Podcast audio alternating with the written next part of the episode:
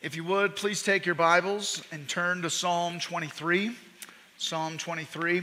Uh, there's a typo on the front cover of the bulletin. It says Isaiah 23. You spend enough time in Isaiah and it just becomes a habit, right? So, um, Psalm 23. The right scripture passage is there on the inside cover of your bulletin if you want to follow along that way. If you don't have a Bible with you for any reason. and um, We'll be back in Isaiah in a few months. We'll be in the Psalms for the summer. I looked at the list of passages. Nobody had picked Psalm 23. There's a couple TBDs in there, so hopefully nobody uh, who's preaching over the summer was, was angling for this one. So without further ado, let's read familiar, wonderful words that many of you know by heart. Hear God's holy, inerrant, and inspired word. A psalm of David. The Lord is my shepherd, I shall not want. He makes me lie down in green pastures. He leads me beside still waters. He restores my soul. He leads me in paths of righteousness for his name's sake. Even though I walk through the valley of the shadow of death, I will fear no evil, for you are with me. Your rod and your staff, they comfort me. You prepare a table before me in the presence of my enemies. You anoint my head with oil, my cup overflows. Surely goodness and mercy shall follow me all the days of my life, and I shall dwell in the house of the Lord forever. Amen. Thus ends the reading of God's word. The grass withers, the flower fades, but the word of the Lord will stand forever. Let's ask his blessing as we consider his word. Let's pray. Oh, Heavenly Father, our great shepherd. Shepherd, like a Savior, lead us. Much we need thy gentle care. That goes for right now, that goes for tomorrow, that goes for all of our days. So be with us and help us to hear your good word to us. We pray all this in Jesus' great name. Amen. Although my memory's fading, I remember two things that I am a great sinner and that Christ is a great Savior. If you watch the movie about William Wilberforce, you'll see John Newton, the author of Amazing Grace, saying that to Wilberforce. Right after, Newton urges Wilberforce to fight for the abolition of slavery in England. After Newton recounts his history as a slave trader. I almost titled this sermon, Why It's Great to Be a Christian in Colorado Springs. Instead, I chose Why It's Great to Be at Forest Gate. I'm a preacher. I like alliteration and rhymes and all that fun stuff. Forgive me. But if I only had one reason why it's great to be at Forest Gate, if I only had one, and if that reason was what Newton said, I'm a great sinner and Christ is a great Savior, then that should be enough, right? Enough to say, yes, it is great to be at Forest Gate. It is enough that Jesus died and that He died for me and if that's not enough, well, you're not going to like this sermon. Sorry. We have a great Savior, a great shepherd, and He has given us amazing, overflowing grace. I think we can see that grace in our church, in our lives. My points this morning are quotes or allusions from Amazing Grace. I'll mention Psalm 23 along the way as well. This is the State of the Church sermon. I do it once a year. It's usually closer to the congregational meeting. But uh, on that note, my old professor Derek Thomas used to say, with his dry British, or excuse me, Welsh, he would insist, Welsh humor, he would say, once a year, preach a topical sermon, and then repent immediately. So, so here we go. Why is it great to be at Forest Gate in 2022? First up, because His grace has brought us safe thus far. His grace has brought us safe thus far. His grace to us in the past. God's grace to His people His wayward sheep. It's all over Psalm 23 leading, feeding, restoring, protecting, pursuing, and more. And elsewhere, King David said that God's grace had brought him safe thus far. If you look at First Chronicles 17, 2 Samuel 7, you'll see the announcement of the Davidic covenant. God promises a dynasty to David. And as David takes that in, he says what I believe we read for our call to worship Who am I, O Lord God? And what is my house that you have brought me thus far?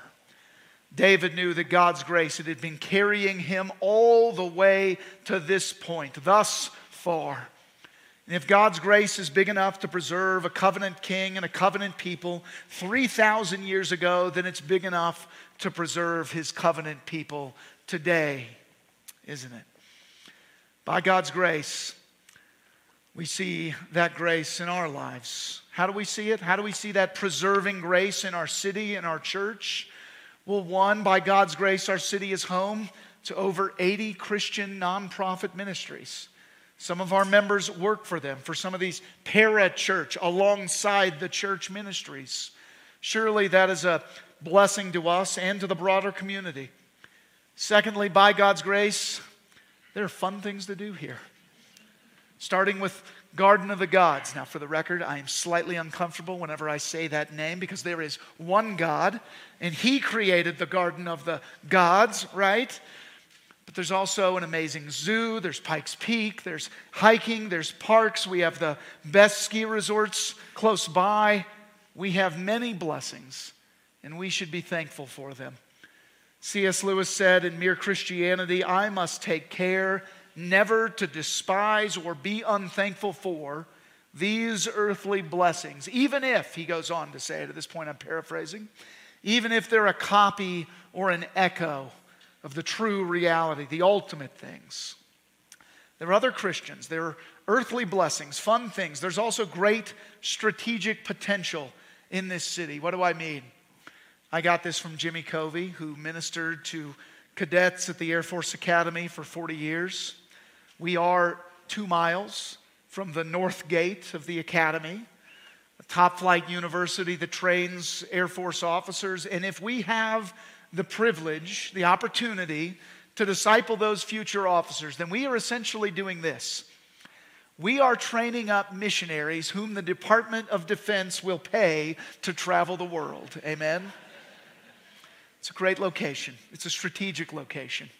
And for the sake of time, I'll only mention one more way that God has been gracious to us thus far in the past. We survived COVID. Now, maybe we even thrived. And by the way, I would add a so far. I know it's not totally over yet. I'm also, of course, violating the first rule of COVID. We don't talk about COVID. No, no, no. We don't talk about COVID. This is not a lament. My point is, it could have been much worse. Reminds me of Psalm 124. If it had not been the Lord who was on our side, let Israel now say, if it had not been the Lord who was on our side when people rose up against us, then they would have swallowed us up alive. When their anger was kindled against us, then the flood would have swept us away. The torrent would have gone over us. Then over us would have gone the raging waters. Blessed be the Lord who has not given us as prey to their teeth. We have escaped like a bird from the snare of the fowlers. The snare is broken, and we have escaped. Our help is in the name of the Lord who made heaven and earth. If it had not been the Lord who was on our side, it could have been much worse. And praise the Lord in all that, in all this, we somehow launched a church plant which is averaging over 100 in attendance, welcoming 80 charter members later today. And the combined attendance, by the way, of Waypoint and Forest Gate is higher than Forest Gate's attendance was before 2020. Praise the Lord for that as well. By God's grace, we live in a place with other Christians, with fun stuff to do, near an elite university with international influence, and we've been blessed despite great hardship. To borrow from David once again, we have been redeemed out of every adversity. 2 Samuel 4. God's grace has brought us safe thus far. Praise the Lord for that. Why else is it great to be at Forest Gate? Well, secondly, because His grace, our hope, secures. His grace, our hope, secures. We've talked about His grace in the past. Now let's talk about His grace to us in the present. Fourth verse of Amazing Grace, it says, The Lord has promised good to me. His word, my hope, secures. He will my shield and portion be as long as life endures. Now, Newton said, His word my hope secures, but surely His word is full of His grace as well, right? His gracious promises to us. And I think that verse, it's really about present hope based on future promises. Now, I'm only going to mention three ways that we see God's grace in our present. The first one, call it 2A. We see the contrast to the world around us. Wait a minute, is, is, is that good news? I think it is. God's people are called to be a light in the darkness, a peculiar people, distinct, holy, set apart. And simply, Christians stick out more today. I, I, mostly grew up in the Bible Belt back when cultural Christianity was more prominent. Now, were there negatives about that? Yes, that's for another time. Same time, lest you think I'm all negative about that, did I also know many godly people who lived a simple life, worked hard, served in their church, taught their children the Bible? Yes, praise the Lord. I saw a lot of that as well. Cultural Christianity has had some good, some bad benefits. One of the good, there was an expected set of moral values that we shared in common. Fast forward to today, wherever you live, I think. There is less and less cultural Christianity. Fewer people belong to a church or attend church on a regular basis. There are more and more, read any newspaper, you'll see this over time. There are more and more people in the USA who are nones. You know what that term means? Those who declare no religious affiliation. They don't check any of those boxes. Why is that good? Because there is less confusion and more clarity about where people stand. Most people don't come to church unless they want to. I would say, especially here in this state, which should make us want to sing this hymn even more. We long to see your churches full, that all the chosen race may with one heart and soul and voice sing your redeeming grace. The way Ligon Duncan, the chancellor of my, one of my seminaries once said, one of the places I graduated from, he said, Rejoice, the world has turned against you. He gave a talk titled that once Rejoice, the world has turned against you. It helps to clarify our goals, our mission, our audience. How else is God showing us His grace right now at Forest Gate? Related to the previous point, 2b, we're in the perfect place for a bunch of transplants to establish a counterculture. Perfect place for a bunch of transplants to establish a counterculture. Christians are supposed to be countercultural. And now that the world is less and less Christian, there should be more clarity about our calling to be salt and light in the midst of a dark, decaying, dying world. And you know, most of us, myself included, weren't born in Colorado. I think I know one, maybe two, maybe I could get as high as five or ten adult members of Forest Gate who were born in this town or even this state and have lived here most of their life. That's not good, that's not bad, that just is. And God has brought us here to a place that prizes its freedom. And we can use that freedom to do whatever is right in our own eyes. We certainly see that in plenty of corners. Maybe we don't see it enough in here. Or we can use that freedom to be what God has always called us to be. We are different than the world around us, especially in Colorado. And we need to humbly own that difference as we serve the community around us. Past two weeks, many, as, many of us have been reading about, probably discussing a certain Supreme Court case, this leaked opinion, likely to be the majority opinion in the Dobbs v. Mississippi case that may mark the end of Roe versus Wade. And we should not be afraid to be happy about that, assuming that it becomes final. If that decision leads to fewer abortions, fewer babies being killed before birth, and that is a good thing, we should give thanks for that. Will a law change hearts and minds. No, of course not, not by itself, but we should pray and work for that as well. And critics might also say if we were really pro life, we'd also care about other things too. And amen. What things? Things like adoption, foster care, financially and tangibly supporting places like gospel homes for women. Yes, all of those things. Now, let's be clear we aren't perfect, and we should be aware of pride at all times. But I am glad to see this church doing tangible things like the ones I just named to help mothers and children in crisis, as Life Network does as well. Speaking of them, their president, Rich Bennett, wrote this. I believe I shared some of it a few weeks ago. He wrote this after Colorado passed a law that permits abortion until the moment of birth. He said, If in the weeks ahead, Roe v. Wade is overturned by the Dobbs case, again, that was weeks ago, we will celebrate, he said, but then it will also likely mean that more women than ever will be seeking abortions in Colorado's, crossing state borders to do so. Rest assured that with your help, we will be there to offer compassionate, pro woman, pro life solutions. We might add that they recently opened another crisis pregnancy center, or whatever the proper name is, on the south end of town. Why do I mention all that?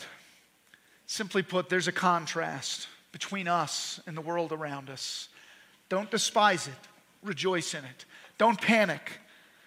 Persuade your neighbors that God's way, His gospel, are more, more beautiful, more true, more excellent. There's a contrast.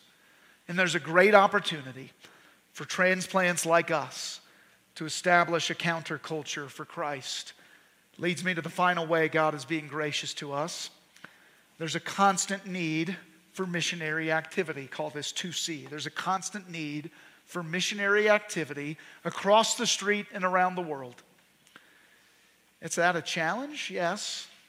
But I believe it's also God being gracious to us because this is always how the church was supposed to see herself that we are on mission to glorify God and make disciples of Christ, to strengthen the disciples who are already here, to seek out new disciples. And those aren't competing priorities, those are simply two sides of the same coin. How do we disciple our children? Did any of you hear last week in Adult Sunday School Pastor Stephen's comments about what the middle schoolers were, were asking during their recent retreat? Many were asking questions about the issues of the sexual revolution that are smacking them in the face at school and elsewhere. And not necessarily from teachers, administrators, indoctrinating them, no, just from their friends, acquaintances who are struggling with all of those things. The way we disciple our children is by building them up in the face, the, the faith, the faith once for all delivered to the saints so that they might know how to be good friends, neighbors, students, citizens in a rapidly changing secular culture. And if we do that, that they will understand that they're different from the world around them. Disliked, despised, eh, maybe, probably. But if they are grounded in all that, then we may begin to see those who are hurting, those who are confused, coming closer to them, coming closer to our church. Not automatic, not instantaneous. But my point in all this is we cannot divorce discipleship and evangelism. At the same time, we need to take our duty to educate and disciple our children seriously. And we also need to take comfort in the vows that we take during an infant baptism. Parents, your church has agreed to assist you in the Christian nurture of your children. My friend Rob once said the following. He said it to a friend of his who his wife, uh, his, his, his wife and he, they were not able to have children. At least they were not able to have them yet. And they were lamenting that fact. Obviously, a very hard thing for those who long to have children and can't. But my friend Rob said this you know, we are all raising children in a covenant family. You have a role to play in all of this, if we need your help. We, God's people, we're contrast people, we're a peculiar people. And transplants like us are in a perfect place to establish a counterculture so that we might see the constant need for missions across the street and around the worlds transplants like us, whose citizenship is not in Colorado Springs, not in Monument, but is ultimately in heaven. Now, is all that encouraging to us, or is that, that's a lot of work? If it's not encouraging, maybe we need to remember who has given us this task at this time and place. Isn't it our good shepherd, the one who feeds me, who restores my soul, who leads me in paths of righteousness for his name's sake, the one who is with me as I walk in the valley of deep darkness, the one who helps me not to fear?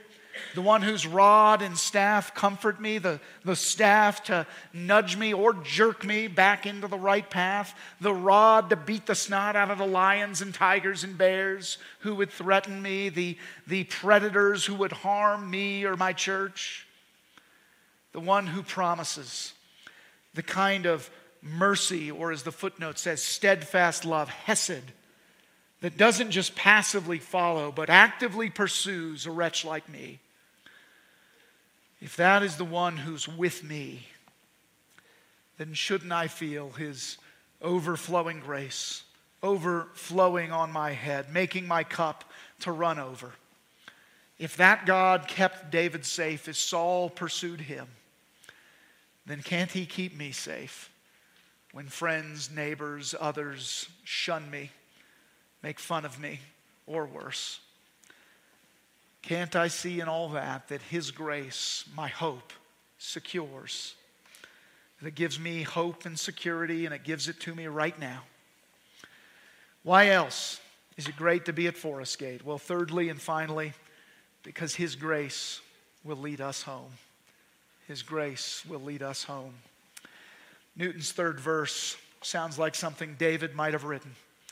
Through many dangers, toils, and snares, I have already come.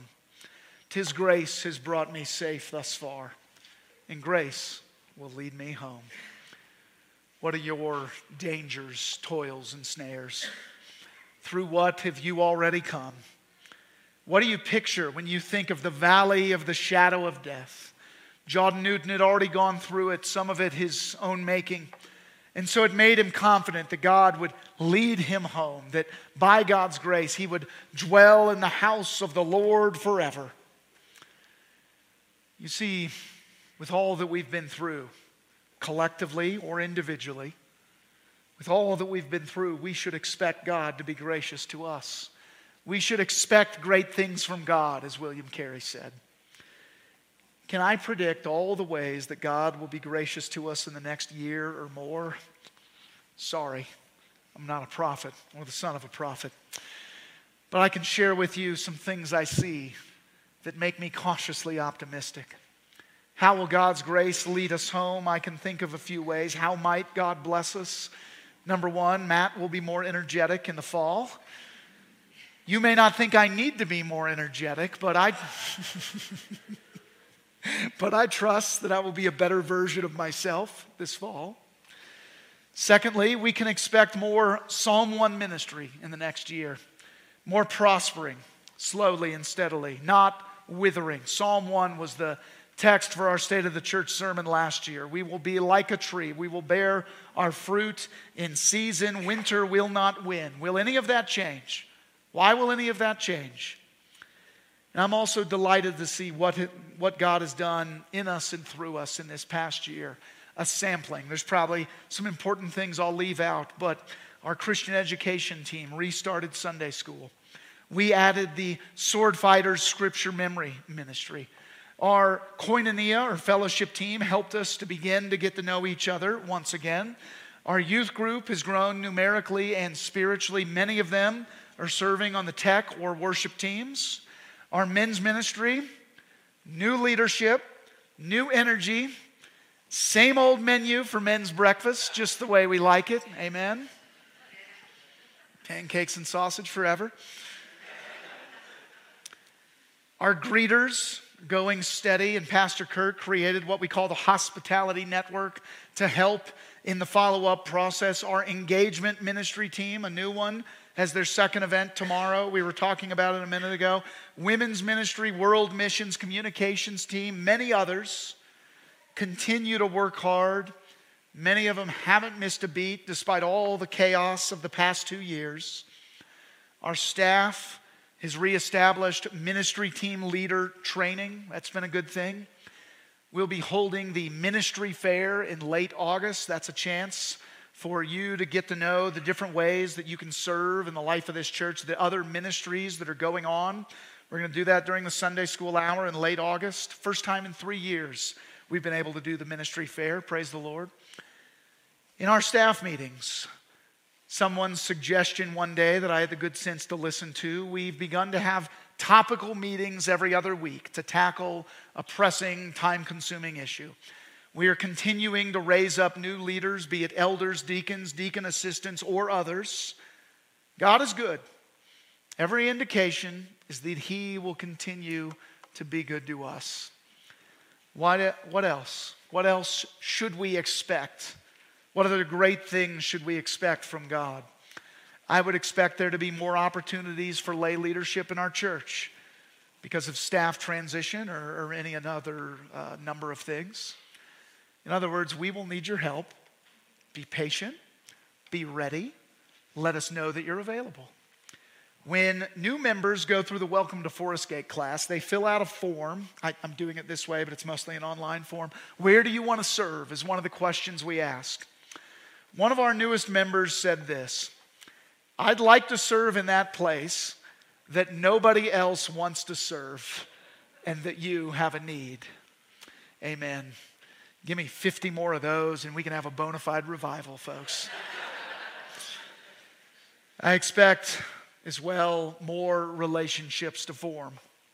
Past month, I've talked to three pastors, three different pastors, three different parts of town, three different sized churches. All of them said the same thing in different ways. Reestablishing community is a huge need. Some people are complaining about it in a brand new church. It's not that they can't break into the, to the groups, it's, it's, uh, it's brand new. Everybody's getting to know each other. Still, people are saying this. Their pastor said, okay, let me help you understand how you can better connect with people. Let me equip you to do that because all of us are dealing with this. And I'd say the same goes for us. And we need to be patient with each other and let this develop. Little stat for you 50% of our church is new to our church in the last five years. 20% are new in the past two years. Let's be patient. Let's work together. Let's trust that God's people, led by God's Spirit, will get through this together. I also expect that God will give us our daily bread, will lead us to green pastures, that He will give us whatever we need for life and godliness as individuals and as a church as well. That's what I expect. What am I dreaming about? This is how I outline things. You know, I think through what we can expect, and then I think through what can we dream about. Ephesians 3, verse 20. This isn't in my notes, and so I'll quote it imperfectly unless I flip there. Now, to him who is able to do far more abundantly than all we ask or think, according to the power at work within us. What are the things you think about, you dream about, you hope God might do? You know, I could list some things. More building space, classrooms, a fellowship hall, more offices for staff. I could talk about things like that and others. We did have plans for that before COVID hit in the middle of phase one of our capital campaign, which God's people still gave very generously to, I might add. But you know, I have a feeling it is not only pastors who are tempted to take pride in things like big numbers and big buildings. So let me share from a little book called Zeal Without Burnout, a book I might reread on my sabbatical. It talks at the end about how pride, the pursuit of success, can lead to burnout. And it quotes J.C. Ryle saying, let it never be forgotten that the time of success is a time of danger to the Christian soul. Few men are like Samson and can kill a lion without telling others of it. Most of Christ's laborers probably have as much success as their souls can bear. Most of Christ's laborers probably have as much success as their souls can bear. My question to you is that true of churches too? Do most churches probably have as much success as their souls can handle? Will you pray about that with me while I'm on sabbatical? Would you pray as well that God would give us as much success and gospel fruitfulness as our souls can handle? And that every time we taste success, every time we are able to say, that sheep, that person, that son of mine was lost but now is found. He was dead, but he is alive again. For every time that we're able to taste that joy and success, would you pray that God would help us to grow as well in humility and in gratitude to our God? That we would remember at those moments, I am a great sinner, and Christ is a great Savior. And if we are successful, God's grace is what will give us success, not our own excellence, not our own hard work. And the comfort here is that God's grace will lead us home through the next challenge and the next. Jim Elliot once said, Wherever you are, be all there. It has been a joy to be all here at Forest Gate. And after a break, I look forward to being all here once again. It's been great to be at Forest Gate for the past seven years. And I fully expect the next seven years and more, Lord willing, to be great as well. Let us pray. Heavenly Father, we thank you for any success you've given us. Heavenly Father, we thank you for the humility that you have brought us to as well. Father, help us to know that we're great sinners, that Christ is a great Savior. And may that echo out in all of our lives. May it be truly attractive to others, like a magnet, drawing them in that they might know this amazing Savior that has been gracious to wretches like me, train wrecks like me. Father, be good to us. Show us your grace and give us the confidence that your grace will lead us home. We pray all this in Jesus' great name. Amen.